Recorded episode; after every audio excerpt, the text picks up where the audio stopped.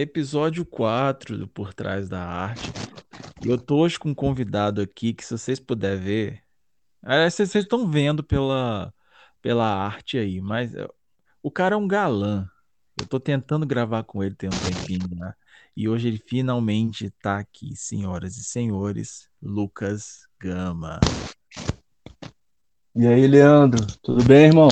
E aí, cara, bom tá gravando com você aqui, tá? Finalmente. Igualmente, cara, obrigado por me receber. É, não recebo mais porque você sabe que a situação tá complicada, mas você sabe que você é um querido. Ah, a gente vai, se Deus quiser, depois que passar essa doideira, a gente vai marcar um encontro aí presencial. É, pode vir, ué. Isso aí. Você tá me escutando perfeitamente? Tudo certo aí? Tô, tô sim. Então, beleza. Então, Lucas, faz uma apresentação de você, cara. Breve apresentação de quem é o senhor Lucas Gama, o galã dos artistas. Fala isso nunca e o pessoal vai acreditar, pô. Aí vai ver a foto e vai ficar até decepcionado. Ah, e ressaltando aqui, o Lucas tá solteiro, tá, gente? Quem É, quiser, sim. ó, Isso é importante. Qualquer coisa é só vir no zap aí. só mandar um direct. Isso aí. Então, galera, eu sou o Lucas, mais conhecido pelo meu perfil de arte, né? Arroba lucasgama.arte no Instagram. Eu tenho 25 anos, sou de Nova Friburgo, no Rio de Janeiro, e eu trabalho com colagens digitais, é, com temática surrealista. E no horário comercial eu sou designer gráfico em uma agência de publicidade. Você tá fazendo arte tem quanto tempo, Lucas? Cara, eu comecei em fevereiro do ano passado, bem juntinho com a pandemia. Tá recente. É, cara, foi assim, de princípio, uma forma de me distrair, né, dessa doideira toda que foi o coronavírus, e acabou se tornando uma paixão aí que tô carregando até hoje. Antes disso, você já tinha pensado em fazer arte, alguma coisa? Nunca? Ou foi, caiu de, de paraquedas mesmo? Não, cara, eu não pensava, mas assim, analisando as coisas que eu salvava no Instagram, é até engraçado que meio que tem uma linha do tempo dos meus interesses, né? E já fazia um bom tempo que eu vinha salvando várias artes com essa pegada mais abstrata de outros artistas, mas assim, sem qualquer pretensão de qualquer dia fazer, né? Mas é uma coisa que sempre me interessou muito. Você lembra mais ou menos quem foi assim o primeiro artista que você viu, o primeiro cara que você achou assim, ah, foda, a primeira mina que você falou, pô, lembro, lembro sim. Pô, tem que citar você, né, cara? Você é o mais brabo de todos. ah, você que é o mais brabo, cara, eu sou nada não. Teve tu, é, um cara que também me inspirou muito e até hoje é uma das minhas referências em colagem é o nosso amigo Hugo, né, o Lunático. Hugo, com certeza. O Hugo é uma referência pra muita gente. O Hugo é sinistro, cara, sou muito fã.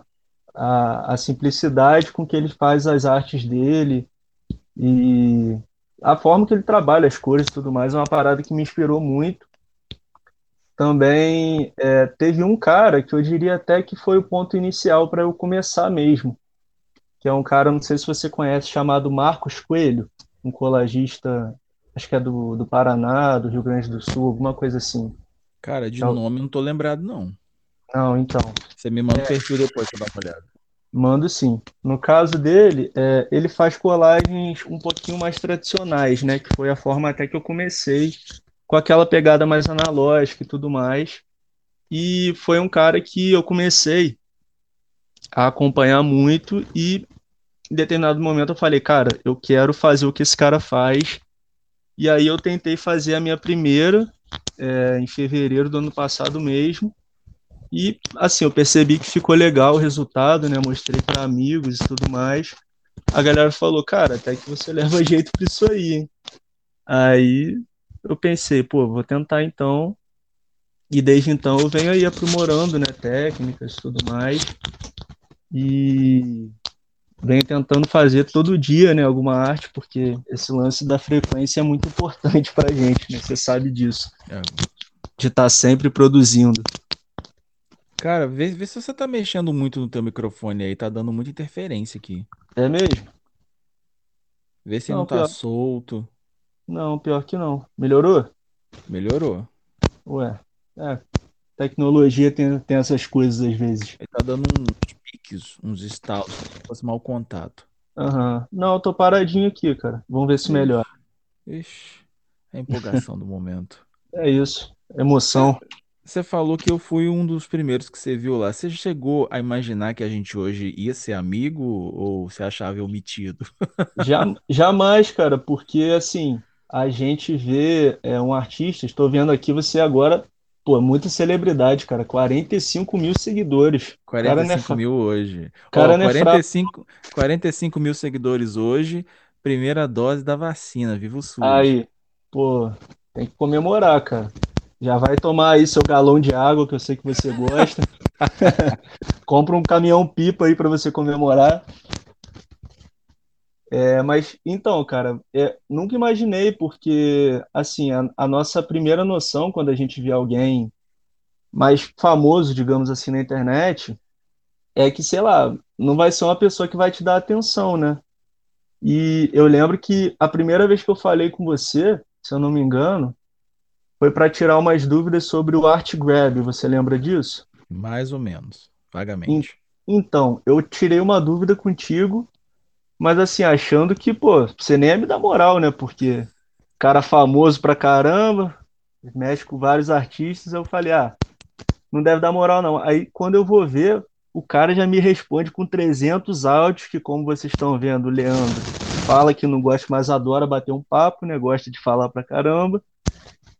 E você já me ajudou de cara, me deu várias dicas. Fiquei muito feliz, cara, com, com esse vínculo que a gente criou.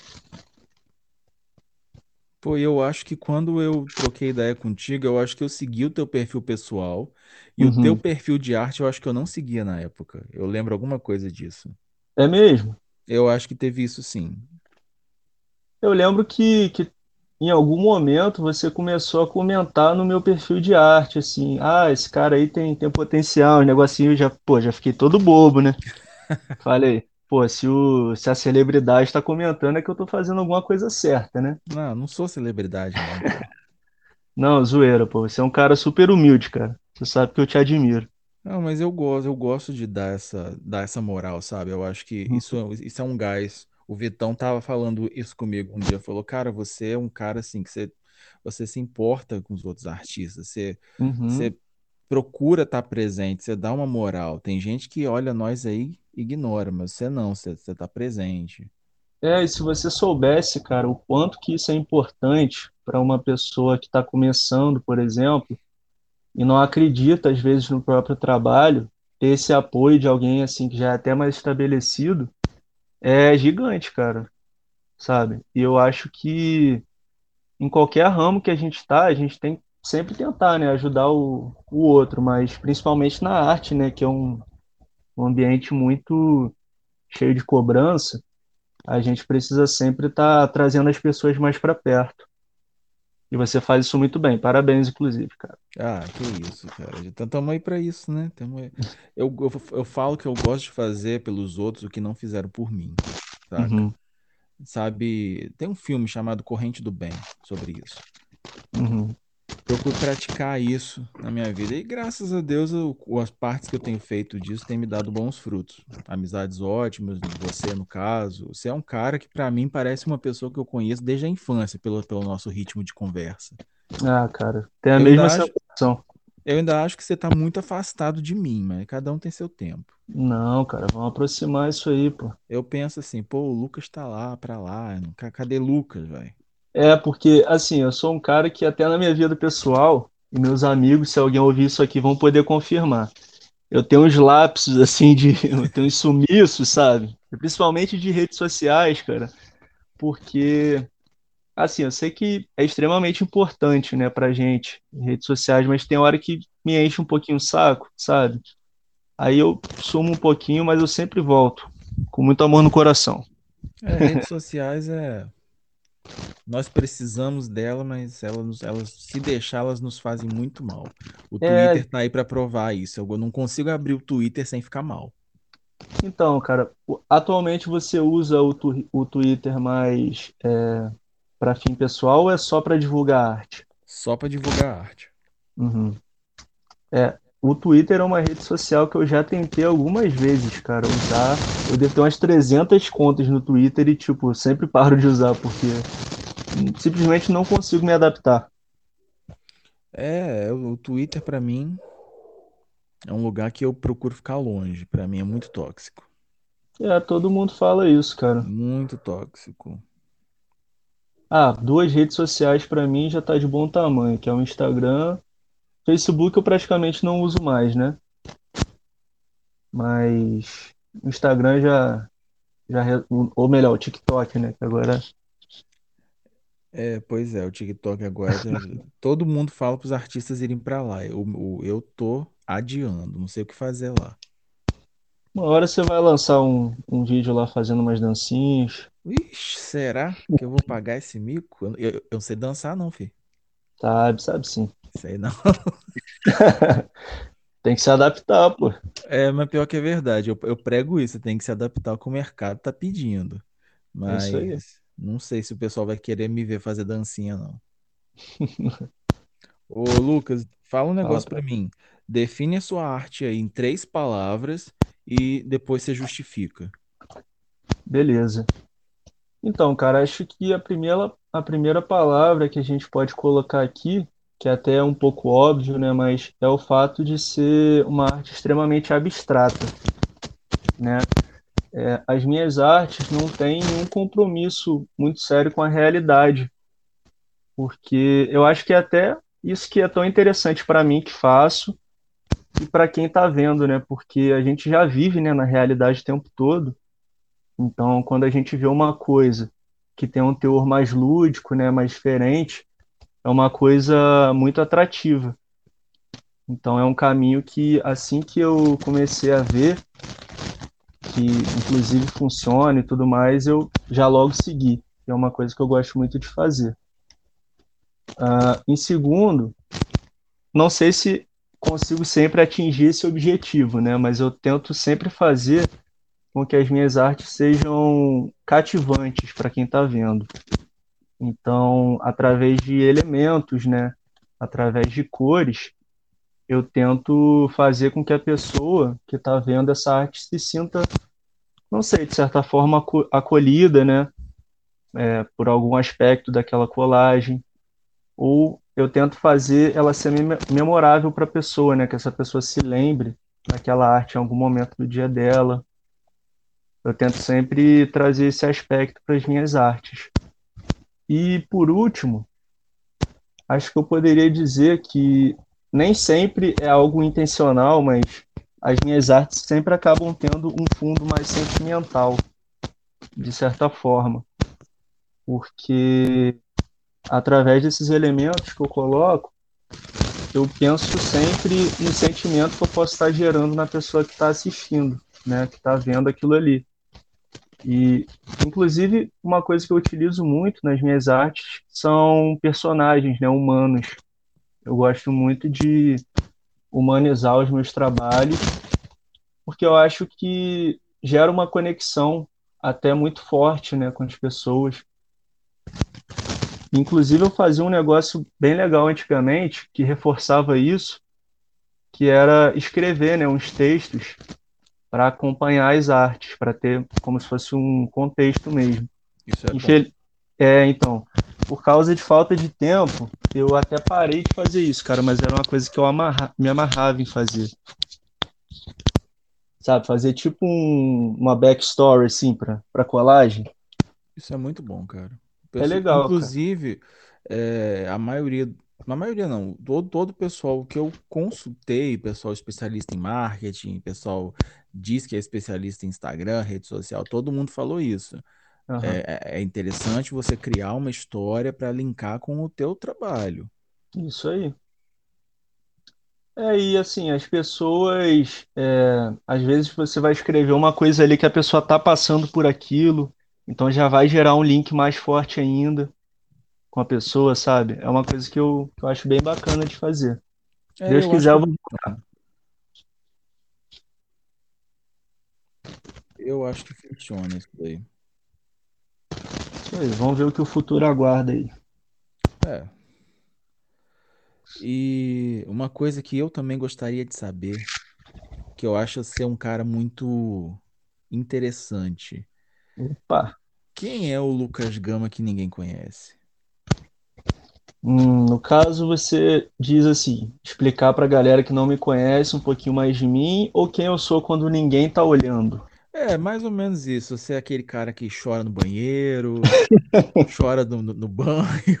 Cara, mas você sabe que eu tenho que te dizer que com o passar dos anos eu tô me tornando cada vez uma pessoa mais é, sentimental mesmo. Eu sou assim, meu filho. Eu sou Anti- assim. Antigamente eu não tinha muito esse lance de chorar, não, mas hoje em dia, se eu vejo, sei lá, uma formiga amassada na calçada, eu já tô querendo chorar, cara. Tá Não, eu não foda. tô, eu não tô nesse grau, não. Mas tem, tem um filme aí, aquele Viva, A Vida é uma Festa. Não sei se eu já comentei isso aqui. Ah, eu Eu sou choro doido pra esse ver. filme. Cara, eu, eu choro, esse- eu choro do início ao fim. Não tem Uhum. jeito. Ah, cara, mas essas animações aí, elas mexem com o coração do cara, né? Pô, os caras sabem fazer um negócio bonito. Eu choro. Eu acho que eu tava até falando isso com o Gabriel no episódio dele, se eu não, se eu não estou enganado. Eu vejo as coisas acontecendo, bem derrotando o mal, eu, eu, eu tô chorando, não tem Uhum. jeito. Cara, Eu sou mas, uma pessoa muito emotiva. mas isso é bom, sabia? Tem muita gente que tem medo de ser, de ser emotivo, né? De ser mais vulnerável, sabe? Eu acho, acho isso uma qualidade, na verdade. É, pois é, mas eu, eu choro. Às vezes, Ah, quando eu leio uma mensagem, le- vejo algum vídeo, alguma uhum. coisa, eu choro. Não, não, não consigo, eu choro. É o meu, Então, eu virei um, um chorão. então, cara, acho que pegando até o seu, seu fio aí, eu posso dizer que eu sou esse cara também, sabe? E eu sou uma pessoa, cara, assim, não sei se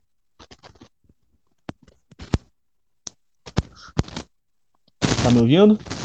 Tô, tá dando umas falhas, mas tô, mas tô te ouvindo. Opa, então. É, acho que uma coisa, cara, que eu não sei se tem muita gente que sabe, né, a meu respeito, além de, de ser o chorão, assim, é que eu sou uma pessoa um pouco ansiosa, para não dizer muito. É uma, uma característica, assim, minha que, que hoje em dia é uma coisa bem presente na minha vida e que eu quero muito mudar. É, cara, a ansiedade tá sendo um problema recorrente ultimamente. É, cara, acho que pra, basta estar vivo, né, pra gente ser ansioso hoje em dia, porque é tanta coisa louca acontecendo, ainda mais no país que a gente vive, é complicado, cara. É, eu acho que a situação tá muito complicada. A gente, eu tava falando isso, acho que com o Arthur. A gente tá vivendo uma época muito pesada. Muito, As pessoas estão não estão tendo total controle do seu psicológico, infelizmente. exatamente. Se você é, é o tipo de cara, Lucas, que fica sonhando, acordado com as coisas, fica imaginando o teu futuro, fica pensando, ou não, você é mais de boa com isso. Ah, cara, eu sonho. Eu tenho, tenho algumas coisas aí, principalmente sonhos de infância, assim, que às vezes eu, eu fico pensando e analisando, poxa, será que ainda falta muito para eu atingir aquilo? Penso sim, eu gosto, gosto de pensar no futuro, sempre que possível. E se você pudesse mudar alguma coisa em você hoje, o que, o que, que que você mudaria? Cara, o que eu mais gostaria de mudar é essa questão que eu acabei de falar da ansiedade, porque eu sou uma pessoa muito perfeccionista também, né? E a gente sabe que perfeccionismo, embora seja ao mesmo tempo uma qualidade, é um, um puta defeito, né? Porque quando a gente fica pensando muito, a gente acaba agindo menos. Então, esse lance de pensar muito, é, em muitos momentos acaba atrapalhando na produtividade, sabe? É uma coisa que eu venho trabalhando e que eu espero melhorar cada vez mais. E até para a arte é complicado, né? Porque às vezes a gente começa um trabalho e fica difícil saber, tipo, se ele já terminou, é, se a gente ainda tem mais coisa para fazer. Então, para uma pessoa que é ansiosa, é difícil você achar esse ponto de ficar satisfeito, sabe? É, é, é complicado mesmo.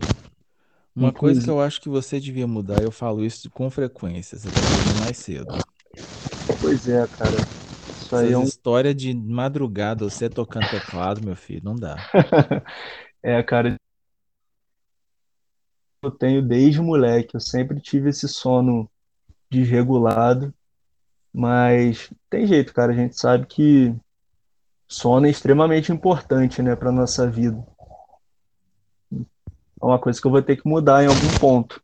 Aí eu tô abrindo boca aqui direto. Eu tô percebendo. Tô, tô, tô tão chato assim, Leandro, que o senhor Não, está... não, óbvio que não. Você dorme cedo, né? Inclusive. Não, durmo tão cedo, não.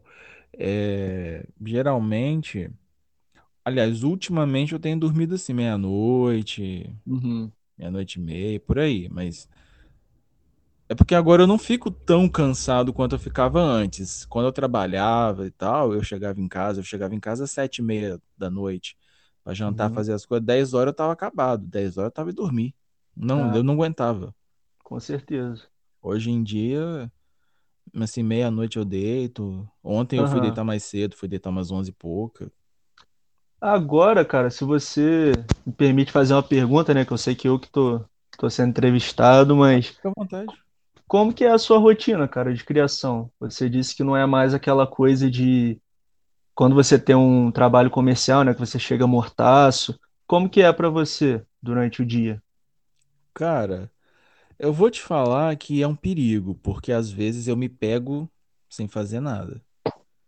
Aham. Geralmente eu crio na parte da manhã, né? As ideias eu tenho na parte da manhã, é, fica para a parte de execução Começo, eu começo geralmente 9 horas. Uhum. Fica na parte execução. Quando eu tenho que postar, beleza. Quando não, eu consigo estender isso para a parte da tarde também. E a parte da tarde eu acho mais complicado, que é a parte que eu consigo voar mais. É... Às vezes eu volto do almoço, de, deito, descanso. Quando eu vou ver da duas e meia, três horas da tarde, eu não fiz nada. Isso é perigoso, hein? É, é uma coisa. É terrível quem trabalha em casa.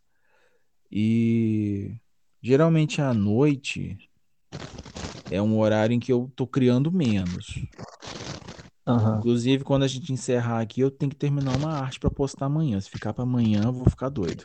Eita. Mas é muito incerto, porque às vezes eu vou dormir, já teve vezes de eu ir dormir que eu tava terminando a arte, fazendo as coisas, acabo dormindo em cima do, do celular. É, ainda mais no celular, né, cara? Que é quando você tem um computador, sei lá, você tem que ficar em pé, assim, você tem que fazer uma força. Na cama, por exemplo, você já tá prontinho ali para capotar, né? É verdade. Quando você está trabalhando num computador, você tem aquela questão de ficar sentado, automaticamente seu cérebro pensa, não posso dormir aqui. Quando você tá deitado na cama, debaixo das cobertas, filho. É, deve ser osso mesmo. Mas é bom, em parte é bom, porque às vezes de manhã, quando eu não quero sair da cama, pego o telefone, fico lá fazendo as coisas, entendeu? Às vezes eu deito para assistir alguma coisa, pego o telefone e vou fazendo algo também. Não é. É tanto é bom quanto é ruim. Eu tô precisando dar uma, dar uma, me dar um puxão de orelha nessa questão de horário. Uhum. É porque é. também eu trabalho de segunda a segunda, eu não tenho folga. É mesmo? Você produz é, todo dia, então? Todo dia. Eu não tenho isso de, ah, hoje é sábado, não vou fazer nada. Geralmente eu não faço nada sábado de manhã, que eu estou fazendo faxina. Aí à tarde Cara, eu faço as coisas. Né? Oi? É um cara prendado, né? É, tem que limpar, uai. Sou eu que tô sujando. Com certeza. Aí domingo, assim, de manhã, eu tava meio. De manhã, assim, eu tava tirando pra, pra assistir meus animes, para jogar um pouquinho de, de videogame pra distrair a cabeça. Uhum. E à tarde eu pegava pra, pra fazer, mas eu trabalho direto, feriado direto. Entendi. É, cara, é, eu admiro muito esse lance do de você criar pelo celular. Eu já tentei, cara, e simplesmente não fluiu. Eu acho que é costume. Eu tento, às vezes, mexer com o Photoshop no computador e pra mim também não flui nada. Eu fico pensando, como é que esse pessoal consegue fazer as coisas, cara? Como é que esse pessoal consegue mexer nisso? Eu vou tentar fazer aquele laçado, não, não sei o nome. O troço foge. Eu fico, gente, como é que o pessoal consegue controlar isso aqui? O troço foge, vai pra lá pro outro lado. Aí eu vou buscar ele de volta ele des- desgrenha tudo. Eu fico, ah, não. É, cara, mas o Photoshop, até pra gente que tá acostumado, tem dia que simplesmente dá vontade de você, sei lá, quebrar o computador, cara, porque é cada coisa sem noção que acontece. Tem, co- tem coisa que simplesmente não tem explicação, as coisas dão erradas e é isso. Não, não tem porquê. Não, eu fico, pra mim, é um troço de louco. Aí toda, to, pra todo mundo que eu falo que cria pelo celular, a, a pessoa meio que cai pra trás. Uhum. Mas É, pra a- mim, para mim é uma coisa normal. Pra mim virou uma coisa normal. é tudo questão do, do hábito, né, do, da prática, como você falou. É, mas não tem. Mas se- semana passada eu acho que eu passei mal. Fiquei a semana inteira sem fazer nada, porque eu não tava conseguindo. Até que eu postei Uhum. lá no nosso grupo que tinha um trabalho de um cliente pra fazer. Eu falei com ele, olha, eu tô, eu tô doente, eu não tô conseguindo fico- me concentrar em nada, não conseguia mesmo. É, Aham. não vou, não vou conseguir entregar o teu pra sexta. Aí ele, não, você tá certo. Você tem que cuidar da sua saúde. Foi até que eu mandei mensagem lá no nosso grupo falando, ó, a gente tem um trabalho e tal aqui pra sexta, alguém pode pegar? Eu não, não, não- aquela semana pra mim não existiu, eu não fiz nada. Uhum. É, cara, tem dias que simplesmente nada colabora mesmo. E também, cara, é importante você se dar uma folga às vezes. Até se você não tiver mal, te recomendo a fazer isso aí que você disse, parar um tempinho pra ver seus animes, fazer alguma coisinha pra distrair a cabeça, senão uma hora pifa. Eu, eu penso nisso. Foi sábado que eu não fiz nada. Eu, eu fiquei deitado. Deitei na cama, fiquei. Aí depois eu fiquei com a consciência pesada. Falei, poxa, Leandro, você não fez nada. Ah, mas um dia de folga também não vai te matar. Você tá com o trabalho tudo adiantado, as vendas estão fluindo. Descansa. Um dia não vai fazer mal. Aí eu acabei juntando sábado com domingo. Ah, faz parte, cara. É, faz parte. É, infelizmente e felizmente. Cara, é, é- isso aqui a gente já falou, essa questão de agência de publicidade que você falou que, que você trabalha. Uhum, Eu vejo muita gente, assim, artistas, são artistas. É, aliás, ser artista é um paralelo a ter um trabalho numa agência de publicidade, às vezes como design, como diretor de arte, no caso do Emo. sim. Como é que você acha que isso interfere de maneira positiva e de maneira negativa na vida de, de um artista que está tentando uma carreira? Uhum. É, cara, eu acho que tem pontos positivos, sim. No caso, acho que todo mundo que vai trabalhar para uma agência de publicidade vai com o objetivo de adquirir experiência, né? Porque é um ambiente que você está sujeito a muita coisa. Você pega muita noção de design, noções técnicas mesmo. Falando por mim, tem muita coisa, noções de design que eu nu- nunca tinha tido antes e que depois de trabalhar em agência eu já peguei, né? Você vai aprendendo é, melhor o que que funciona com, com determinado público, o que que não funciona. Você tem muitas noções de marketing digital, né? De organização. Então eu acho que essas características são muito boas até para sua vida futura, assim, se você for largar ou, sei lá, começar a trabalhar como freelancer, muita coisa você vai poder aplicar na sua carreira. Então, acho que esse é o lado positivo. Porém, como sempre tem um porém, né? Também tem o lado negativo, que eu acho que é a questão é, de ser algo um pouco maçante. Falando, no caso, né, eu trabalho com design.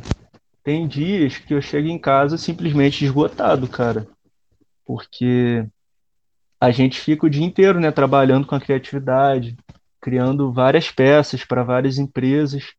Então, tem dia que é difícil você chegar em casa morto, sentar na frente do computador e produzir a sua arte, sabe? Então, eu acho que esse seria o ponto negativo. É, cara, essa, essa questão que você levantou aí, de você chegar em casa. Eu já passei por isso. Eu não era artista na época, mas eu já passei por isso.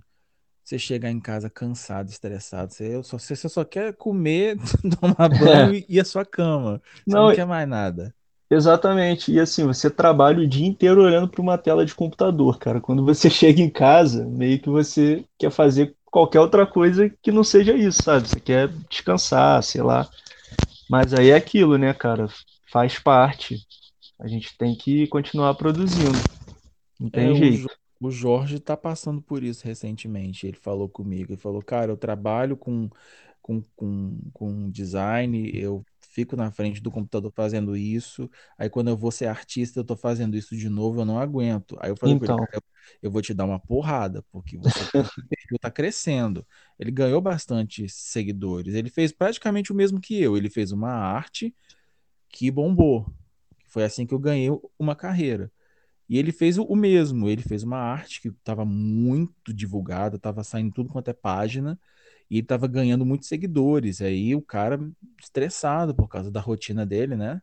uhum, Com ele, cara, eu quero te dar uma porrada, porque você não pode parar agora. Se você largar agora, você vai subir e vai cair. Porque isso acontece. Se você está subindo, se você fez uma arte e aí você teve um impulsionamento bom, teve um alcance bom, um engajamento bom com essa arte, a sua tendência é subir. E as uhum, próximas artes que você faz, se seguirem nessa tendência, elas têm, elas pegam carona. E cada carona vai te dando é um degrau que você está pulando. Tem que quando você para, o troço cai. Se eu parar de postar arte hoje e pausar os meus anúncios, o meu Instagram vai cair. Isso é para todo mundo. Não, não tem como. E eu vejo muita gente fazendo isso. Tá subindo, aí larga. Cara, uhum, tem um exemplo, é, o Cal, Cal Carmichael, é, o, o arroba dele é CC Design Art. O cara tava subindo, aí ele parou. Eu não, eu não sei se ele arrumou um, outro serviço, não sei o que aconteceu com ele, mas eu acho que sim. Ele tava postando os negócios de site. O perfil dele tá caindo. Aí ele posta a arte, continua caindo, porque ele parou. aham. Isso aí fica uma dica pro pessoal. Se você tá subindo, continua subindo. Não para, porque você cai. É, Você cara, o, o- aquela história, né? O algoritmo não perdoa, não. não, perdoa mesmo não. E quando você começa a perder, ó, eu, eu, eu já passei por isso e é desesperador. Uhum.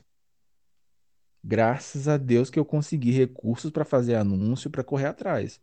Mas é desesperador. Esse lance da mídia paga deve ajudar pra caramba mesmo, né, cara? Depende.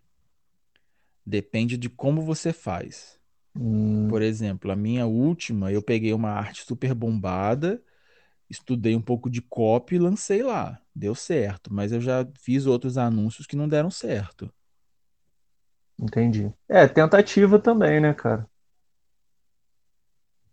Negócio de não, é só você fazer o anúncio, tem que toda a estrutura. E pior que você vai Uhum. estudar sobre isso no, no YouTube, você acaba ficando mais complicado do que antes. É verdade.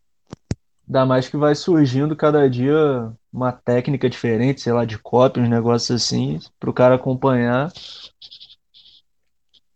É, mas aí deu certo, graças a Deus. Porque o Instagram tá, tá meio. Tá dando porrada em, em nós, o, o Gabriel que sabe. Ô Lucas, você pensa em largar o seu, seu trabalho para ser artista ou você é é satisfeito com o que você tem hoje? Cara, eu penso sim. Acho que é uma das minhas metas, assim, futuras, ser artista integralmente. Porque eu não tenho muito do que reclamar da, da agência que eu trabalho. Graças a Deus eu tenho sorte porque é uma equipe bem legal, assim. tem muitas agências que são piores, porque é uma galera é, mais atrasada, são pessoas que não aceitam ideias novas. Então, eu tenho a sorte de trabalhar com a galera que é mais para frente, então é um pouco mais leve. Mas ainda assim, é, eu quero muito trabalhar só com a minha arte, com certeza. É, quem não quer, né? É, É, é, é, é bom, essa é a meta. é, é, é muito bom você ser artista full time. É, vamos chegar lá. É, um dia, um dia você vai, você tá com 25, é, eu estourei com, eu tinha 30 quando eu estourei, então você tem 5 anos ainda.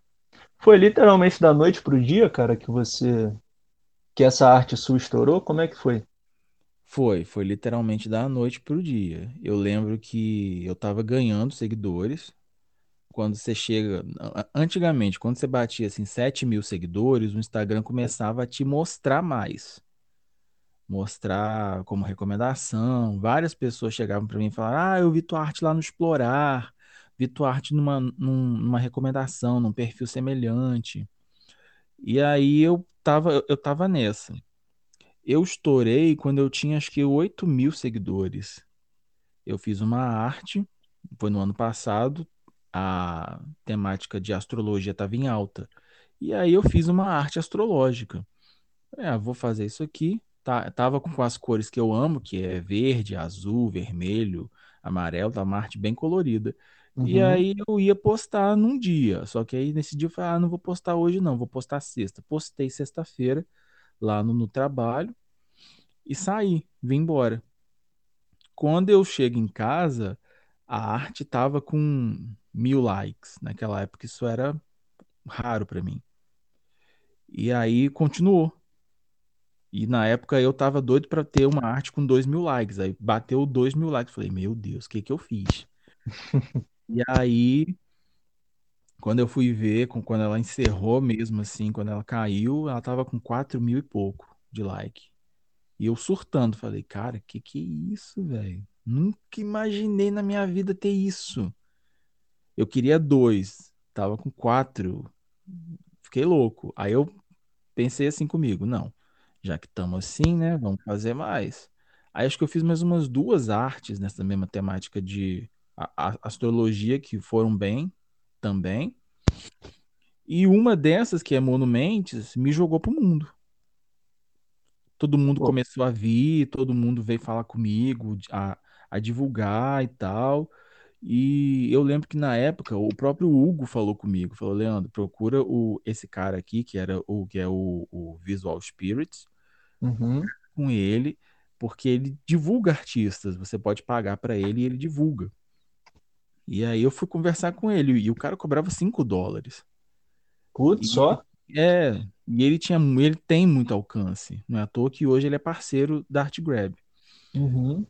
Fiz umas duas ou três com ele, sim, naquela época, que me ajudou também. E aí, quando eu Legal. vi tava Ecstasy me ligando, eles tinham me recusado voltar atrás, a Zed mandando mensagem pra mim, querendo os meus wallpapers, foi uma coisa de louco. Explodiu, né? Foi, foi literalmente, eu, eu explodi e graças a Deus eu tive mentalidade de surfar na onda. Isso aí, isso é importante. Mas também tem caras que estão construindo, construindo, construindo e chegam lá. Tem gente que chega lá sem estourar. Também não, não tem nada, nada demais. É, não é, não é uma parada muito linear, não, né? Cada um tem traço seu, né? Caminho. É, o problema é quando você quer que aconteça igual o outro, entendeu? Por exemplo, Isso você, aí. Lucas, quer estourar igual eu estourei. Aí você não consegue porque às vezes não é o teu, não é o que é para acontecer na tua vida. Aí você fica frustrado. Isso aí é um, é uma coisa bem chata quando acontece. É, isso aí é uma, é uma parada que não me afeta muito, não. Mas e aí, e você? Como que você pensa que você vai ganhar 10 mil seguidores? Você pensa em estourar? Você pensa em construir? Como é que você se imagina ficando famoso? Como, como, como você fala? Rapaz, é, pro meu caso é complicado porque eu não tenho tempo hábil para planejar muito. As coisas do meu perfil, por enquanto, devido a essa rotina. Mas eu gostaria muito que fosse com algum trampo que eu fiz para uma banda, por exemplo, legal assim, que a notícia corresse. Acho que seria uma forma interessante. Ou através de alguma página dessa mesmo, né? Eu sempre tento compartilhar com uma galera aí também, dessas páginas que tem mais alcance. E eu torço, né, para que um dia alguém grande aí fale com a gente e, e que dê bons frutos. Ah, vai sim, pode ter certeza. Esse negócio de ter número, isso aí não é um requisito para os grandes chegarem até você, pode ter certeza. Isso aí. O negócio é fazer o negócio com qualidade, né? É, cara, eu tinha poucos seguidores na época e o Arthur Nogueira queria trabalhar comigo. O cara é um músico de respeito, verificado, e eu lá, um, um menino, e o cara queria tra- trabalhar comigo. Eita, caiu tudo. Ah, legal, cara. Acho que idade também não é sinônimo de talento. A gente já sabe disso faz tempo, né? É verdade, também acho. Ô Lucas, quais são os seus passatempos favoritos longe da arte? Tipo assim, não Ah, quero ser artista, não quero fazer arte. O que, que, que você vai fazer? cara, passatempo sempre acaba voltando pro que eu mais gosto nessa vida, que é música, né? Você Hum, já, é verdade. você já deve ter percebido, né? Que É verdade. você me segue no Instagram é o dia inteiro postando música, falando de música, tocando música, que vez ou outra eu coloco um story tocando alguma coisinha. É, acho que, eu- não tem nada que eu goste, cara, simplesmente, mais do que do que música. Então, o tempo livre que eu tenho, eu tô tocando meu violão ou algum dos meus 300 outros instrumentos que eu tenho aqui, que eu tenho quase uma banda completa em casa.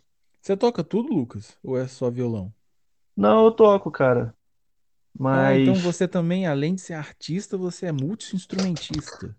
ah, vamos com calma, né? A gente, E ainda a gente, canta. a gente se esforça, né? Mas é um, Eu, é um partidão mesmo, gente. Ó, mas hein? Alerta de partidão. É isso aí, já faz a propaganda aí. Mas, mas é aquilo, cara. Eu eu aprendi tudo sozinho, né? Eu nunca fiz aula de música. Então, eu, Autodidata ainda por cima. Tá, tá só melhorando. eu gosto muito, cara, de pegar um instrumento novo e só ficar desvendando aquilo ali, sabe? O teclado mesmo, eu ganhei semana passada, retrasado, sei lá. Já tô tirando umas coisinhas nele. E fora música, de passatempo, eu gosto muito de, de rolês assim, mais de natureza também. É uma parada que me faz muito bem. Acho que todo mundo devia passar um tempo da semana assim fazendo alguma parada que envolva ir pro mato, sei lá, que me faz um bem gigante, cara. Respirar um, um ar puro e tudo mais. Ah, passatempo também gosto, cara, de ver série, filme, consumir outras fontes, né, de cultura. Acho que é importante, até pra gente conseguir referência, né? Pra gente que produz muita arte. E acho que é basicamente isso, cara. É o básico da população brasileira. Vou ali criar, vou ali tocar vários instrumentos. Ah, não é assim também, não. Eu Cara, você é um cara muito peculiar, velho. Ah, que bom, né? Eu acho isso uma, uma- acho isso uma baita qualidade. Tomara que seja. acho, eu também acho. Eu, eu acho que é por isso que a gente se dá bem. Você é um cara diferentão. Eu gosto sim. Ah, que bom, cara. Você sabe que eu também te adoro. Ah, para. Vai ficar A vermelho. É, eu tô, tô, tô, tô tímido na sua presença. Um galã desse falando que me ama. É, cara, como é que você enxerga o mercado da arte no Brasil hoje? A gente falou essa questão ali atrás de estourar, de Uhum. ter seguidores. Como é que você enxerga o mercado da arte no nosso país? Cara, eu acho que atualmente é uma coisa que está fadada a crescer cada vez mais, né? Principalmente durante a pandemia, a gente viu que a arte teve um boom, né? Ah, principalmente a arte digital. porque as pessoas ficaram muito reclusas, né, em casa e tudo mais. Eu acho que teve uma valorização muito interessante da arte, porque as pessoas não, não, não puderam mais sair, né, e tudo mais, a gente começou a consumir mais coisas na internet, vendo uma arte minha ou sua, por exemplo, que eu, talvez em outro momento a pessoa não fosse ver. Agora ela passou a ter acesso. A gente começou a ouvir mais música, ver mais filmes, sei lá. Eu acho que a arte em geral teve uma valorização muito grande durante a pandemia e aí surgiram muitas coisas interessantes, né? Muitas, muitas oportunidades, como as NFTs, né? Que você tem mais propriedade para falar do que eu. Não tenho, não. Tem, tem, pô. Não tenho, não. Você é o cara das NFTs, pô. Queria eu. Então, aí é, eu acho que é um mercado que está disposto a crescer direto, porque tem muita gente nova o tempo todo produzindo. É, eu fico, cara, impressionado com a quantidade de artista de qualidade que tem no Instagram. Praticamente todo dia eu conheço uma pessoa que eu nunca tinha ouvido falar e que tem um trabalho simplesmente foda, assim. É incrível, cara. E tem muita gente que também, devido a, a isso que eu falei, né, dessa valorização, começou a querer comprar mais arte. Então, é, eu acho que é um mercado que está em constante crescimento. Ah, inclusive, uma coisa que eu acho muito legal que a gente já falou aqui hoje, é, eu acho muito legal nesse mercado a comunidade de artistas que se forma. Discordo. Ah, discorda nada. Não, claro Discordo, que sim. Por quê? Eu não acho, eu não acredito em comunidade. Não, mas aí eu não tô falando de comunidade. Tô falando que tem determinados grupos de artistas que se apoiam, assim. Claro que sempre tem gente babaca, né, no meio, sempre tem alguém querendo passar por cima do outro, como em qualquer outro mercado.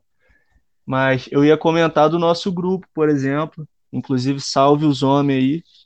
Não, o, o nosso grupo é o nosso Abraço. grupo, cara. Aquele grupo ali foi construído a dedo. Ali só tem gente boa. É, ali é pura nata, né? Apesar dos novos que chegaram agora, que não são tão conhecidos, mas todo mundo ali, pra mim, é, é gente boa. Não vejo ninguém ali como o chato, o insuportável. Não, mas Apesar então. de que eu sou muito chato e sou um insuportável, mas Ah, eu não é não acho, eu não acho o pessoal ali ruim de, ruim de lidar, não. Não é nada. Você é um, você é um amor de pessoa. Para de, de Sou, graça. sou, né? Todo mundo Mas, me ama, Lucas. mas, mas aí o que, que eu tava querendo dizer? É, eu, pelo menos a minha experiência, tá? Eu, as pessoas que eu tive contato dentro desse universo desde que eu comecei a produzir foram pessoas muito positivas para mim, entendeu? Eu tive essa sorte, né? Claro, que provavelmente tem pessoas que mais atrapalham do que ajudam, né? É, Mas para mim foi uma experiência bem positiva. Tanto que a gente tá qual, falando aqui hoje, pô. Não, isso aí com, isso aí com certeza. Eu, graças a Deus, conheço mais artistas bons, legais, do que artistas que são é, ruins, digamos assim. Ruins como Aham. pessoas, chatos, que deixam a vibe lá, lá embaixo. Infelizmente, tem alguns, graças a Deus, são bloqueados no meu Instagram, mas é, foi minoria. Digamos que eu conheço 100 artistas maneiros e três que não, não são maneiros. Aí? Tá uma ótima média, cara. Ah, tá, ah, tomara que continue assim. Isso aí. E quais são suas metas como artista, Lucas? Cara, é, eu diria que a principal é realmente começar a entrar mais no mercado de música. Eu quero começar a produzir mais artes para bandas, bandas grandes, né, bandas que eu curta, e eu quero começar a viver disso integralmente, como a gente já falou, porque é muito, é meio complicado, cara, você se dedicar em um emprego secundário e ter a sua arte ali para dar atenção. Então, quero muito poder viver disso, poder colher os frutos disso, né? Poder ajudar, né, minha família, minha mãe principalmente, que é uma pessoa que merece tudo de melhor nessa vida é minha mãe. Ah, mãe Então, da gente. ah, mãe é mãe, né, cara? Manda um beijo pra ela aí, pô. Vou mandar. Lani, você- provavelmente ela vai ouvir isso, que eu, aí eu falei com, inclusive eu falei com ela, né, que eu ia gravar isso aqui com uma amiga, ela falou, ficou toda boba, não sei o que lá. Vou mostrar pra ela depois, ó, Lani, te amo, hein?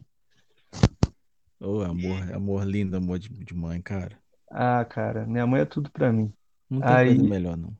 tem não. Aí, eu espero poder alcançar isso tudo aí, cara, como artista dentro da colagem. E eu também espero muito, cara, conseguir trabalhar com música, é, como músico. É um sonho de moleque, assim, cara. Espero muito. Eu espero poder fazer os dois, né? Tomara que dê Ah, certo, essa cara, mistura. você. Cara, você é um. Pra mim, você é uma pessoa que eu quero ter na minha vida pro resto da vida. Sinceramente. Ué, vai ter, pô. Só não vai ter se você não quiser, pá. Não, óbvio que eu quero. Você é um Ah, cara. Você é um cara muito ah, peculiar, velho. não, agora Eu, já é, filhinho. Você não vai mais me perder de vista, não, Leandro. eu gosto de lidar com pessoas diferentes, sabe? Pessoas fora do comum, fora da curva. Tipo você, assim. O cara é artista, o cara é músico, tá querendo. Cara, eu acho isso muito lindo. Só não vou Ah, começar a chorar aqui porque eu não tô emocionado ainda, mas eu acho isso muito lindo. ah, legal, cara. Fico feliz de ouvir isso. Acho, eu acho muito lindo. Eu fico, eu tenho, eu tenho muitos sonhos. Eu falo isso com o, com o Arthur, que eu, eu imagino ele fazendo, é, é, desenhando em parede, desenhando em geladeira, vendendo camiseta. Eu acho que a arte dele combina muito com isso, os desenhos Uhum. dele. Eu gosto de sonhar a, os- a, a vida das outras pessoas. Eu, Você pensa, você do nada você, você tá gravando uma demo e alguém te, te, te, te descobre. Cara, é uma coisa muito louca. Pô, cara, eu quero muito, de verdade, viver isso ainda. O E já seu. Hum, Não, pode fa- falar. não, pode falar você, o convidado fala. Não, eu ia perguntar a, a sua questão de música, né? Você já, já gravou algumas coisas? Parou mesmo? Então, eu quero fazer, eu quis fazer música desde 2000 e 2012, que foi quando eu conheci a Daiane. Beijo pra Daiane, Lady Dai. Foi quando eu a conheci. E ela é cantora. Ela canta muito bem. Na época a gente estava muito animado para escrever, para gravar. A gente chegou a gravar umas duas demos que se perderam por aí, infelizmente. Eita, É, uma delas, inclusive, aliás, uma só se perdeu, que foi uma música que ela ganhou de uma de uma gringa chamada My Gangster, que ela fez, ela compôs a música, ficou um troço de louco, uma coisa linda. E aí passou-se o tempo, ela perdeu. A, gente gravou com celular mesmo, naquela época era mais, os recursos eram mais limitados, a gente gravou, só que aí passou muito tempo, a gente perdeu. E ela teve problemas pessoais em casa, precisou se afastar, ficar um pouco mais por conta disso. E no ano, em 2019, graças a Deus, eu consegui finalmente gravar duas músicas minhas com ela,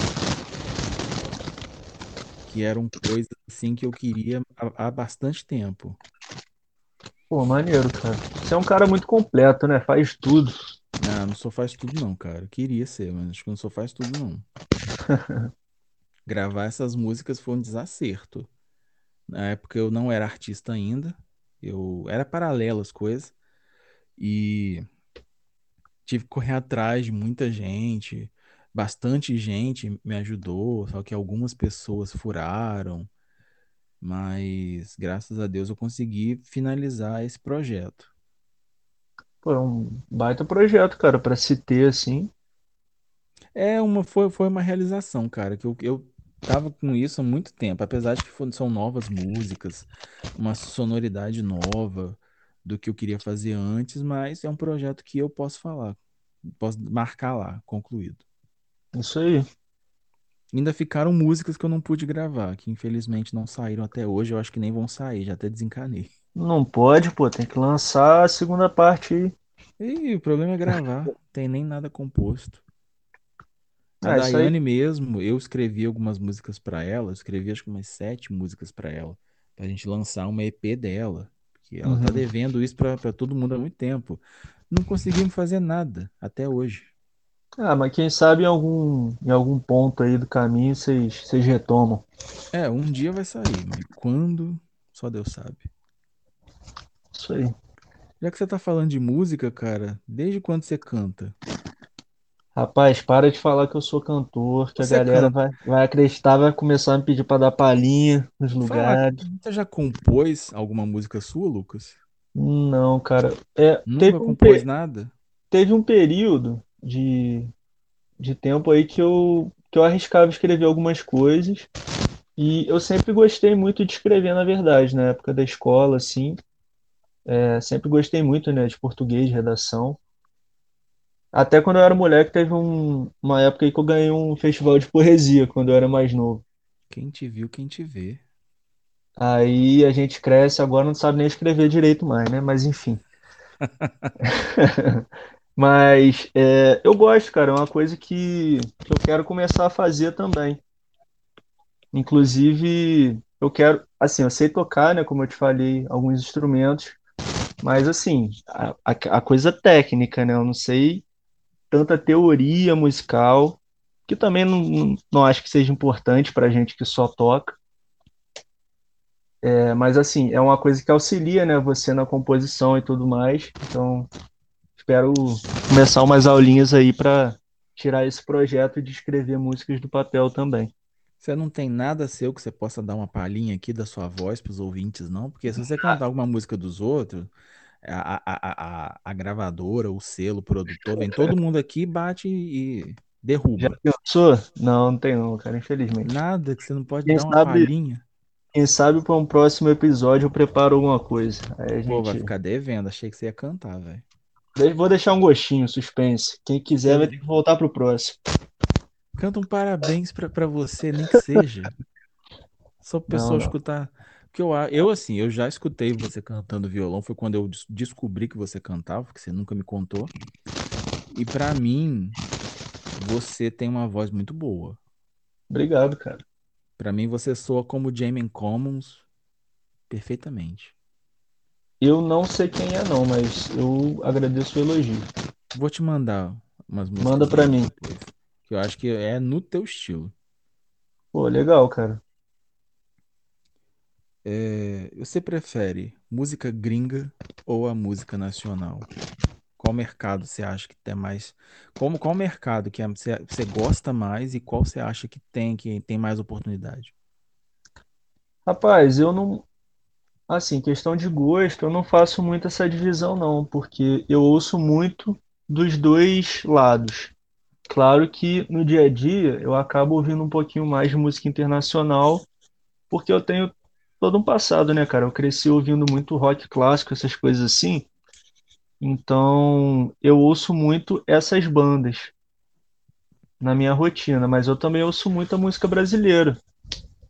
E assim, música brasileira, cara, eu sempre falo pra todo mundo, eu quanto mais eu estudo sobre música brasileira, eu fico mais fascinado, porque nosso país é incrível, cara.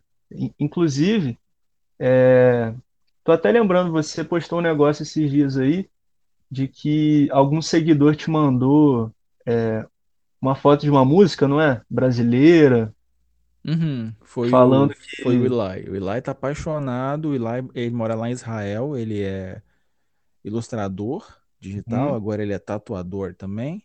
sim. Meu parceiro. E ele Então, tá escutando bossa nova. O cara falou que gostou de bossa nova brasileira. então, cara, é isso que eu ia falar. O print que ele te mandou, se eu não me engano, é de uma música do disco do Clube da Esquina, que é do Milton Nascimento com o Acho que é isso Loborte. mesmo. Então, tipo, é um dos maiores clássicos, né, cara, da nossa MPB e o cara lá de Israel tá ouvindo, sabe? Isso eu acho incrível. E muitas vezes eu acho que a galera aqui no Brasil não valoriza muito a nossa própria música, enquanto tem esses caras que estão lá do outro lado do, mus da, do mundo e já pegam a nossa música como referência. Isso é muito louco. Mas eu gosto dos dois, cara. É difícil pra mim dizer. É, eu, eu puxo mais pro mercado internacional. Desde sempre. É, Sempre gostei mais de música em inglês. Agora eu tô gostando mais. de- Agora eu gosto de música em espanhol. Já gostei olha. de música russa.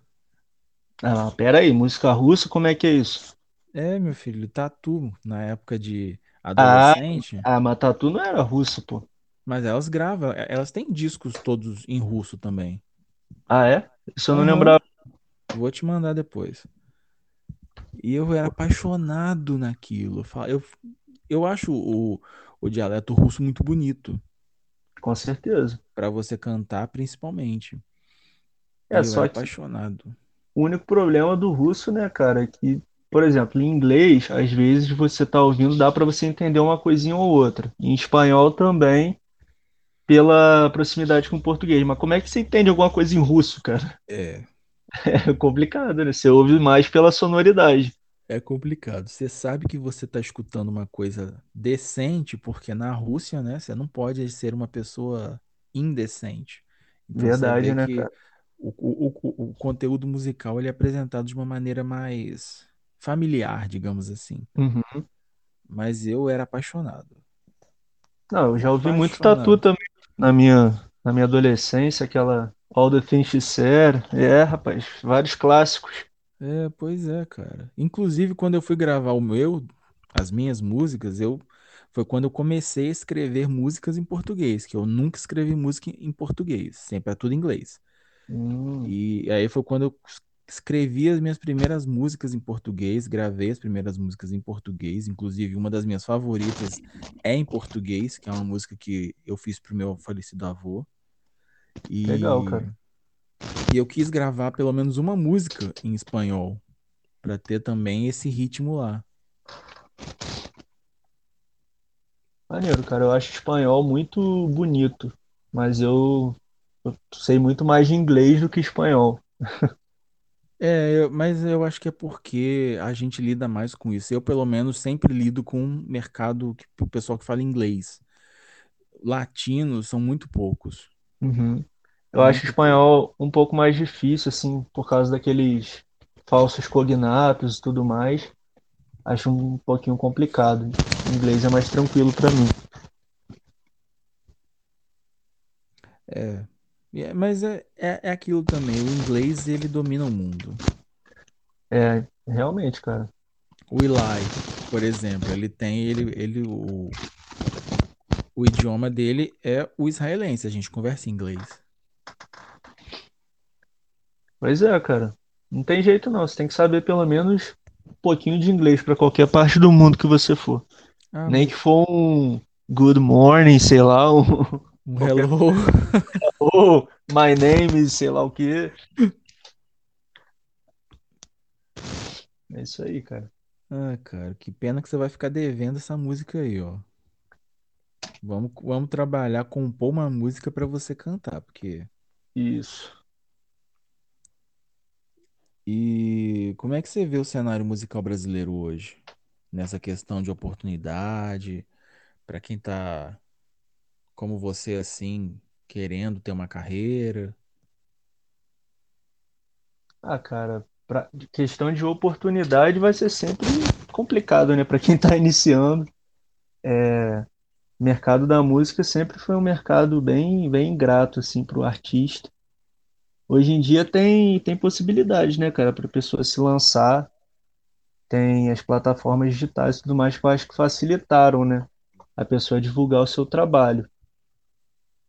Mas, fora isso, é complicado de você realmente conseguir, sei lá, assinar com uma gravadora, alguma coisa assim. Você tem que ter umas certas conexões aí.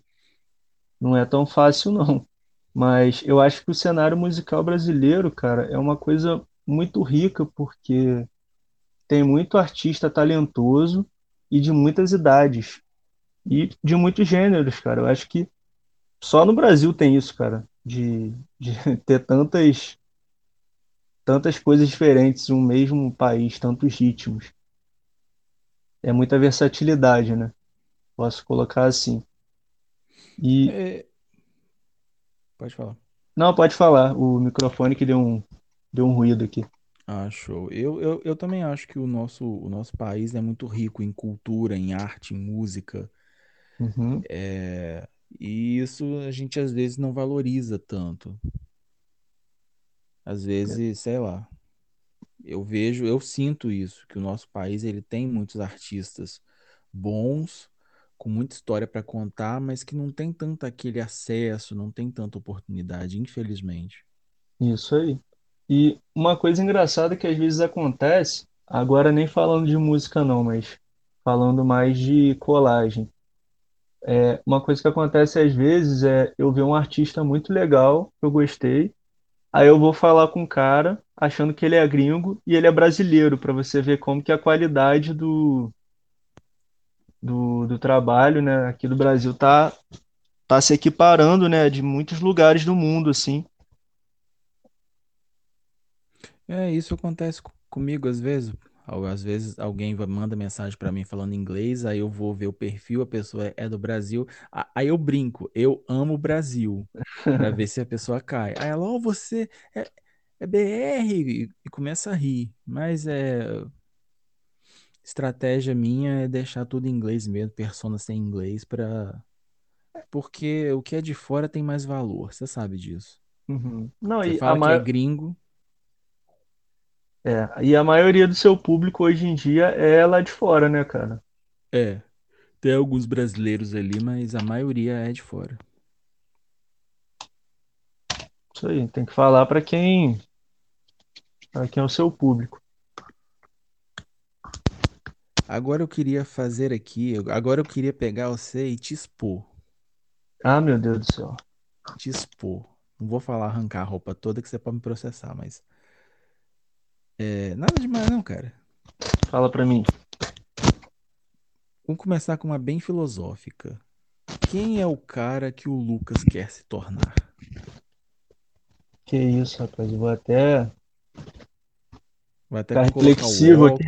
não pode me ver, mas eu vou colocar uma gola rolê agora aqui para responder a pergunta.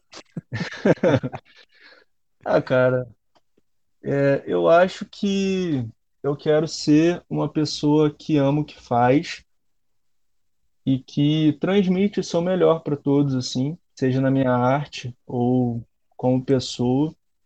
Quero ser uma pessoa que inspira outras pessoas e que faz uma diferença no mundo, né, cara? Inclusive, assim, se eu conseguir, né, chegar no patamar do senhor, eu quero. Eu acho que quanto mais relevância a gente tem, a gente tem uma importância maior, né, na sociedade. Então, eu ainda quero também conseguir ajudar as pessoas de alguma forma com a minha arte, seja na colagem, seja na música. Preferência os dois, né? Espero conseguir juntar esses dois no- ao longo da minha vida. Ah, vai. Te garanto que você vai. Colagem, arte, mu- a- arte design, colagem. Vamos colocar colagem que é que é o nosso meio. Colagem e música. As, anda de mão dada. Cara, eu tenho visto muito, inclusive é uma coisa que eu tô querendo aprender é, é animação, né? Eu, eu montei um computador agora e eu tô começando a estudar animação. E tem cada trampo de colagem animada, maneiro, não sei se é uma coisa que você se liga muito. Não tanto. Eu faço umas animações básicas, né? Uhum. Movimento, um céu, uma, uma cachoeira, uma coisa assim, mas Eu acho, animação completa eu não, não sei fazer, não. é, então, é uma coisa que eu tô querendo muito aprender e é até importante, né, cara, com esse novo formato que vai que vai ter principalmente no Instagram, é, eles vão priorizar os vídeos, né? Então, cada vez mais é importante a gente fazer uns vídeos mais diferentes e tal. Então é algo que eu tô pensando em incorporar. É, o Instagram já está investindo em vídeo há bastante tempo, né? A gente tem os stories, tem o IGTV, agora tem, Uhum. teve o, o, o Cenas, agora tem o Reels, as lives. O Instagram, não, o pessoal fica assim, ah, vai deixar de ser um, um- uma rede social de foto. Cara, acorda, já deixou ser É, rede social só de foto há muito tempo. É, não, ele tá aos pouquinhos já dando vários sinais, entendeu? Só que agora a galera tá meio assustada porque o, o CEO meio que explanou mesmo que qual é o destino do Instagram, né? E realmente É, é o vídeo, cara, não tem como fugir disso. chocou um total de ze- de zero pessoas. É, exatamente. O cara quer ir de encontro com a competição dele, né? Não tem. Isso aí é mercado, cara. Não tem, não tem muito o que É, fazer. não tem não. Eu também acho. Ô Lucas, fala um defeito seu que ninguém sabe. Vai revelar agora. Ah, meu Deus. Você veio pra me expor hoje mesmo, né, cara? O que que eu te fiz, Leandro? É porque demorou pra gravar, né? Tá querendo me. Não, que isso. Não. Então, cara, acho que um defeito. Eu sou um pouco bagunceiro, cara. Eu tenho um probleminha de organização. Acho que eu poderia dizer isso. E isso até para a arte às vezes é ruim, né? Porque eu não sei como que é o seu processo de criação, mas o o meu não é muito muito linear, não. O meu é bem caótico também. Mas eu acho que talvez poderia ser melhor se eu organizasse melhor as minhas inspirações, por exemplo. Eu acho que você faz isso, né? Por exemplo, no parece que eu vi uma live sua que você separa as coisas no Unsplash, não é? Um negócio Separa. assim. Eu tenho 1.600 fotos separadas. É. Então, eu acho que isso é bom porque diminui um pouco a ansiedade no processo, de você não saber muito o que que você vai fazer e tudo mais. Então, acho que desorganização é, um, é uma coisa que, para mim, eu estou acostumado, mas que eu poderia melhorar. Uhum. Seu quarto está bagunçado hoje, Lucas? Cara, ainda bem que isso não é por vídeo, senão você ia cair para trás com o estado que tá aqui. Graças a Deus que é só áudio. Ai, ai. Não, tô Mas você, zoando, tá- não tá mas você pelo também. menos consegue encontrar as suas coisas no seu quarto, na sua É, bagunça. cara, é aquela, é aquela coisa, né? É uma bagunça organizada. É a minha bagunça. Eu, eu me encontro aqui. Hum, eu, eu não sirvo isso, não. Você tem um Quando eu- cara que, você tem cara que é hiper organizadinho, né? Não, hiper organizadinho também não sou, não, mas eu gosto das coisas or- organizadas. Você quer me estressar, é a cama desarrumada o dia inteiro. Você é aquele cara que acorda e já arruma a cama? Aham. Quando eu não fico nela, sim. Hum, é, isso é bom, cara. Tem gente que fala até em um sentido mais filosófico que é importante, né? Você fazer isso. E tipo, quando você arruma a sua cama, você já tá, já tá pronto para fazer as outras coisas do seu dia. É, deve ter algum- alguma, alguma ligação com o subconsciente mesmo, não duvido não. É, deixa eu ver aqui. Do que que você mais sente saudade na vida, Lucas? Vou ficar em posição fetal aqui, hein, rapaz. Uma Tô... coisa que passou que você, ah, eu quero de volta. Cara, sabe uma coisa que eu sinto saudade? É...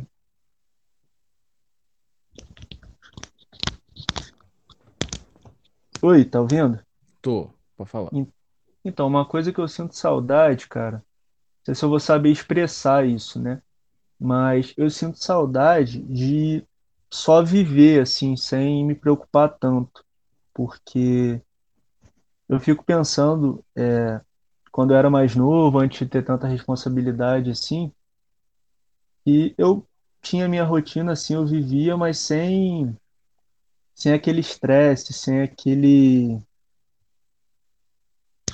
sem aquele Sem aquela preocupação com, com compromisso, né, cara? Porque a gente começa a amadurecer, a gente muitas vezes tem que fazer o nosso corre e aí deixa de aproveitar, né, a vida. Eu acho que em certos momentos eu sinto saudade dessa tranquilidade, sabe? De não ter tanta responsabilidade, tanto compromisso. É, eu penso assim também. De vez em quando eu lembro da minha infância e, eu- e, é, era brincar, fazer dever, comer, dormir. Tão bom, né? Ah, era bom mesmo. E, e a gente queria crescer. É, então, mas aí assim, eu sei que, que faz parte do processo, isso aí não tem jeito, mas que às vezes dá uma saudade, dá, não dá? Dá sim. Eu fico lembrando das tardes ensolaradas de verão, do, do horário de verão, onde, o, onde a gente, a noite começava no, com sol ainda. Eu tenho muitas boas lembranças dessa época. Principalmente quando bate, né, aquela nostalgia, uma memória específica, assim. Mas é isso, né, cara? A gente, a gente vive no mundo real e a gente tem responsabilidade, tem que pagar os boletos. É, verdade. E vamos que vamos. É, e uma, e, cara, uma música que te define. Cara, uma música, Qual que a eu, música assim que você fala, não, essa música é a minha vida? Eu vou ter que lançar aqui o meu compositor preferido, cara, brasileiro. E o bigode mais grosso desse Brasil, que é o Belchior. Você curte Belchior? Hum, não muito.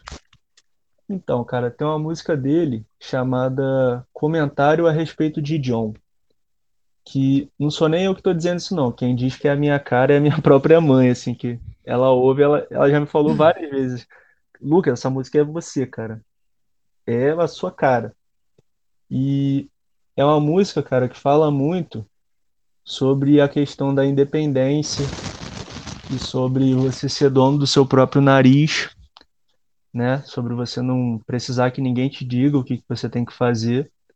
E isso é uma coisa que ressoa muito comigo, porque eu sou um cara que sempre buscou muito isso, né? Eu comecei a trabalhar novinho, sempre busquei muito ter as minhas coisas assim, e sou uma pessoa muito segura de mim, então eu acho que, que é uma música que, que tem bastante a ver comigo. Além de ser linda, né, cara? Escuta essa música, vou te mandar depois. Eu, eu, eu peguei aqui, dei uma, li- uma lida na, na letra. Você tá rápido, hein, rapaz? Ué, você falou, eu quero saber, ué. Pri- o primeiro verso da música fala assim: Saia do meu caminho, eu preciso andar sozinho, deixem que eu decida a minha vida. Olha só, cara, que, que abertura para uma música. É, não, eu acho também e- engraçado que a sua música, a música da sua vida, é muito parecida com a música da minha vida, que é Todo Mundo Quer Cuidar de Mim, da extinta Banda Brava. Essa eu não conheço, não, mas eu vou ouvir, cara. Fala sobre isso também? Fala sobre você ser pressionado o tempo todo quando você só quer ficar na sua. Nossa, Essa cara. música descreve a minha, a, a minha, é o fim da minha infância e o início da minha adolescência inteira. Eu Vou queria ficar ouvir, vou ouvir quieto na, assim que acabar aqui. eu queria ficar quieto na minha, o pessoal me enchia o saco. Não, Leandro, você tem que falar, você tem que ser mais a- ativo. Aí quando eu ia falar, todo mundo ria de mim. É foda, né, cara? É tipo, as pessoas estão sempre te criticando de alguma forma. Nunca, nunca tá bom, né? Não, engraçado é que eu nunca fui de fazer mal pra ninguém, nunca fui de implicar com ninguém, nunca fui de perturbar ninguém, de tirar ninguém do sério, desestabilizar ninguém. Eu acho isso horrível. Eu sou uma pessoa totalmente contra bullying, qualquer tipo de bullying. Se alguém chega pra você, você e fala: "Ah, Lucas, não gostei do do teu cabelo". Eu já fico, aquela pessoa pra mim, eu já fico, pô, quem é o cara pra falar do, do cabelo do outro? Ele, é, o Lucas tá casado com ele pra pra ele ter que gostar? Não, e assim, é uma coisa que a pessoa sabe que só vai magoar a outra, né? Pra que que fala? Sim, e Tem, tem aí eu galera. automaticamente falo, pô, o cabelo dele, maneiro, eu quero fazer igual. Eu já solto essa, entendeu? Ah, eu sou desses também, cara. já deixar o outro sem graça, pra ele entender que ele não tem nada com isso. Se ele não gostou, beleza, mas fica de boquinha fechada, fala nada não. Mas Você sabe o que que é pior que isso, cara?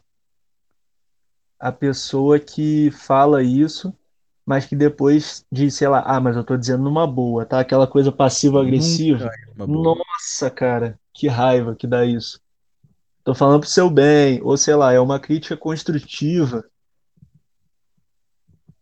Não, eu acho que. Não, eu também eu acho que existem coisas que a gente fala. Por exemplo, se você compra uma blusa, sei lá, é que você não vai comprar uma blusa e pedir a minha opinião. Mas se você, sei lá, se você quer fazer algo, você pede a minha opinião, eu vou te dar a opinião sincera. A minha opinião e a opinião construtiva. Eu não vou acabar com você e ir embora e virar tchau, acabou. Não. Mas cada um tem que fazer o que acha, que acha melhor. Ah, não, com certeza. Eu digo mais no sentido de ofensa mesmo. Tem Ah, pessoas que, que te ofendem e é, querem passar como se fosse uma coisa positiva, quando não Não, é, né? eu viro as coisas, eu finjo que nem tô ouvindo. Ah, cara, eu acho que Eu finjo que nem tô ouvindo. quanto mais você lida com pessoas assim, mais você tá pronto, né, para lidar com outras e você liga cada vez menos. Não, mas eu nunca tô pronto. Eu falo que eu nunca tô pronto pra um hate, pra um, para alguém que fala mal de mim. Nunca tô pronto para as coisas assim. Durante a sua trajetória, você já passou, cara, por algum momento assim, com as suas De, artes? de De hate? hate? Ah, cara, já falaram lá no Reddit que eu devia parar de fazer arte e trabalhar no Starbucks. Que isso, cara? Perguntaram, tipo. tentaram me menosprezar lá, lá na Super Rare, tipo assim, o que que ele tá fazendo aqui? A arte dele nem é boa. Isso magoa, velho. Eu, Claro, se- é, eu ué, sei que ninguém é faz, eu, eu ferro, sei que eu sei que faz parte. Às vezes eu comento alguma coisa aqui e a minha mãe fala, mas você escolheu isso. Você escolheu essa vida. Eu falei, é, tem que escolher mesmo. Mas eu nunca sei lidar com hate. Uma coisa Uhum. que eu parei de fazer foi ler comentários. Quando alguém postar arte minha lá e tiver do- milhares de comentários, eu não leio. É a melhor coisa que você faz mesmo, cara. Não. Melhor se. Inclusive, inclusive eu tive problemas é, psicológicos em ficar lendo comentários demais de outras coisas, de assuntos aleatórios. Naquela época de política de Bolsonaro contra Haddad, eu ficava Uhum. lendo comentários. Aquilo acabou comigo num grau que eu, eu tava ficando doente. Como que as pessoas são sem noção? É, e as pessoas perdem a linha, cara. Não, em No, nos política com- perde mesmo. É. Agora, então, nessa próxima, Nossa Senhora. Não, Já... eu já, eu, não, eu já assim, eu ver alguém postando, eu vou silenciar, não quero saber. Você nunca teve interesse em, em fazer uma arte mais pautada em política, não? Alguma arte sua já teve um cunho político? Não teve e nunca vai ter, porque eu vejo o pessoal que quer ser um artista ativista, vai ficar nessa onda de, ah, eu vou falar de causa vou falar de não sei o quê. Esses artistas, eles têm menos espaço para trabalho. Uhum. O pessoal não quer trabalhar com pessoas que fazem esse tipo de, de barulho. E eu quero que trabalhem comigo. E eu prefiro não fazer. Prefiro deixar para lá. É, trabalhei em política no ano passado. O Instagram ficou de lado, não mexi, não postei nada, postei só acho que só no final para agradecer mesmo assim, mandaram eu tirar. É uma coisa assim que tá, passa longe de mim, graças a Deus. Entendi. Porque aí vai, eu, eu vou lá e posto, faço uma arte política. Aí vem de- dezenas de pessoas que são a favor, gostam. Aí vem aqueles sem noção que não gostam de estilar ódio. E eu prefiro me resguardar. Tá falado. Não, eu prefiro me resguardar. Eu tenho amigos que são de extrema direita, de extrema esquerda. eh, me dou bem com todo mundo. Não gosto quando os meus amigos brigam por causa de política, mas Uhum. cada um, cada um com as suas convicções, com as suas coisas e deixa eu quietinho. Me mete nisso não. Isso aí. Cada um com a sua. Estamos nos aproximando da meia-noite, daqui a pouco a polícia vai bater aqui para nos prender, para me prender, né? Porque você tá Olha, seguro do outro lado. Para encerrar esse nosso papo, eu vou deixar você, vou deixar você me fazer uma pergunta que você acha que eu não responderia. Tá todo mundo fazendo isso. Agora chegou a tua vez de, já que eu te expus, né? Sua vez Então, truco. então, senhor Leandro, aproveitando, né, que a gente já falou aqui sobre, sobre artes e tudo mais, e a gente sabe que tem muitas artes hoje em dia que se parecem umas com as outras, né? Tem muitos artistas que têm um trabalho parecido e tudo mais. Então, no mundo em que tudo já foi feito, o que que você acha que torna uma arte e um artista relevante nos tempos de hoje? E Uhum. original? O que torna um artista relevante Isso. E original, né? O que que você acha que torna um trabalho de um artista relevante hoje? Cara, eu procuro. Eu procuro sempre passar a verdade, saca? Eu acho que por mais que você queira ganhar dinheiro com a tua arte, a sua arte tem que ter verdade. O seu, a sua persona de artista tem que ter, tem que ser uma, tem que ter uma história, tem que ter uma raiz. Eu vejo muita gente hoje querendo fazer. Ah, eu vou fazer, vou fazer, vou fazer, vou produzir, vou fazer isso, vou fazer aquilo. E eu acho que o pessoal esquece um pouco dessa verdade, esquece um pouco de se conectar com a própria criatividade, é, fazer alguma coisa mais honesta, às vezes tá fazendo alguma coisa por fazer. É, apesar de eu ser uma pessoa que eu não critico quem faz arte para o algoritmo lançar, segue uma Aham. tendência, eu não, eu não critico. Eu sou um artista que trabalha, a minha arte é o meu sustento, então se eu- o que eu puder fazer a meu favor, eu faço. Mas eu acho que surgem muitos artistas sem história, sem história, sem um- algo que chame atenção. Eu já falei Uhum. disso, acho que em algum lugar, não lembro onde. Se você não tem história para contar, começa a escrever. Eu acho difícil uma pessoa não ter história, mas se alguém não tem, começa a escrever, sabe? Eu acho que falta isso para a pessoa ser relevante. Por outro lado, a gente com essa onda de NFT, um artista que vendeu uma NFT por 20 mil reais, ele acha que ele é relevante. Ele acha que ele é o cara. E eu fico assim, tá, mas você vê da onde? Qual que é a sua história? Com quem que você Uhum. já trabalhou? Qual que é a sua carreira? Qual, qual que é o seu trabalho, teu estilo? O que que você já fez? Eu vejo muita carreira de carreira da noite pro dia. E a pessoa se sente o artista relevante. Eu fico, não, calma lá, querido, você não é relevante. Você Se for aquela pessoa, se for aquela pessoa ególatra ainda por cima, né? Nessa. É, eu ainda não vi ninguém ser assim, mas eu vejo muita gente iludido com isso. Uhum. E aí eles começam a ter umas atitudes que eu não gosto, que é começa a esquecer os outros, a Uhum. ignorar. Eu acho isso muito nada a ver. Mas eu acho que o que torna um artista relevante é a, a o resultado da soma do, da verdade dele, com a criatividade, com o trabalho, com a história. Querendo ou não, as pessoas estão na internet procurando por alguma coisa. Ninguém está lá passando foto. As pessoas querem saber, as pessoas querem ver, querem consumir. Então, quando você pega um artista que não tem nada disso, Uhum. Querem se conectar também, né, cara? é, Alô? oi, tô te ouvindo. Opa. Então, é, eu acho legal, cara, às vezes quando você posta uma arte, eu não sei se você já faz ela com esse intuito, mas você coloca uma mensagem assim, mais motivacional. Ah, para você que tá vendo isso, acho isso muito legal, cara.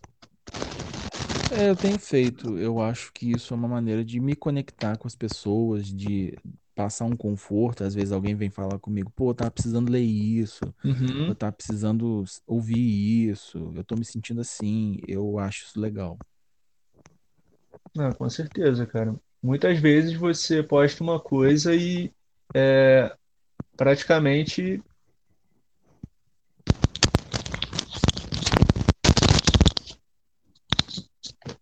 Opa, Praticamente. Você caiu problema, aí, homem. é, problemas técnicos aqui.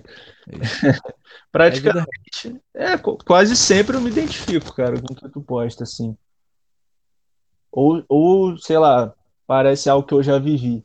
Então, acho isso importante, cara. É, eu acho que nos dias de hoje, que a gente tá ficando cada vez mais distante uns dos outros, não somente fisicamente, mas emocionalmente, afetivamente. Eu acho que a gente tem que se- fa- fazer as coisas para se conectar de novo. Tem que co- pegar o, colocar os pés no chão de novo. Isso aí. E eu achei que você ia me estrondar nessa pergunta. Eu falei, o Lucas? Ah, o Eu tô Lucas guardando vai. No, no- se tiver um próximo episódio. Eu já vou cantar e eu já vou fazer uma pergunta que vai te explanar de uma forma, Leandro, que você não tem ideia. Ixi, tô até com Vou medo já. formular a pergunta do século. Já tô até com medo. Se prepara. Cara, só tenho a agradecer por você estar aqui comigo hoje, trocando essa ideia. Por você ser esse cara maneiro, esse cara peculiar que eu gosto demais. Você é um dos meus melhores amigos. E desejo muito sucesso para você, tanto na arte quanto na música. Como eu falo para todo mundo, seu dia vai chegar. Pô, te agradeço, cara. Obrigado aí por me receber. É, você sabe o carinho que eu tenho por você também. Você já me ajudou muito e continua a ajudar, não só a mim, quanto como a milhares de outros artistas, eu tenho certeza. E obrigado, cara, por hoje aí. Você sabe que o que você precisar, a gente está sempre à disposição. E, mui- e muito sucesso aí, cara, que essa ideia com certeza vai deslanchar e vai ser o, o podcast mais bombado aí do Spotify. tomara, tomara. Apesar de que eu tô nessa só pra me divertir, sabe? Trocar uma ideia. É, Mas você, sabe? você não esperava explodir no Instagram também, meu amigo. É, eu queria, mas não esperava. Aí, mas vai chegar. Vai. Cara, brigadão. Obrigado, irmão. Eu te amo, você sabe disso. Também te amo, cara. Você sabe disso. E com isso nós ficamos por aqui, pessoal. Até o próximo episódio de Por Trás da Arte. E lembrando que o Lucas tá solteiro, hein? Quem quiser.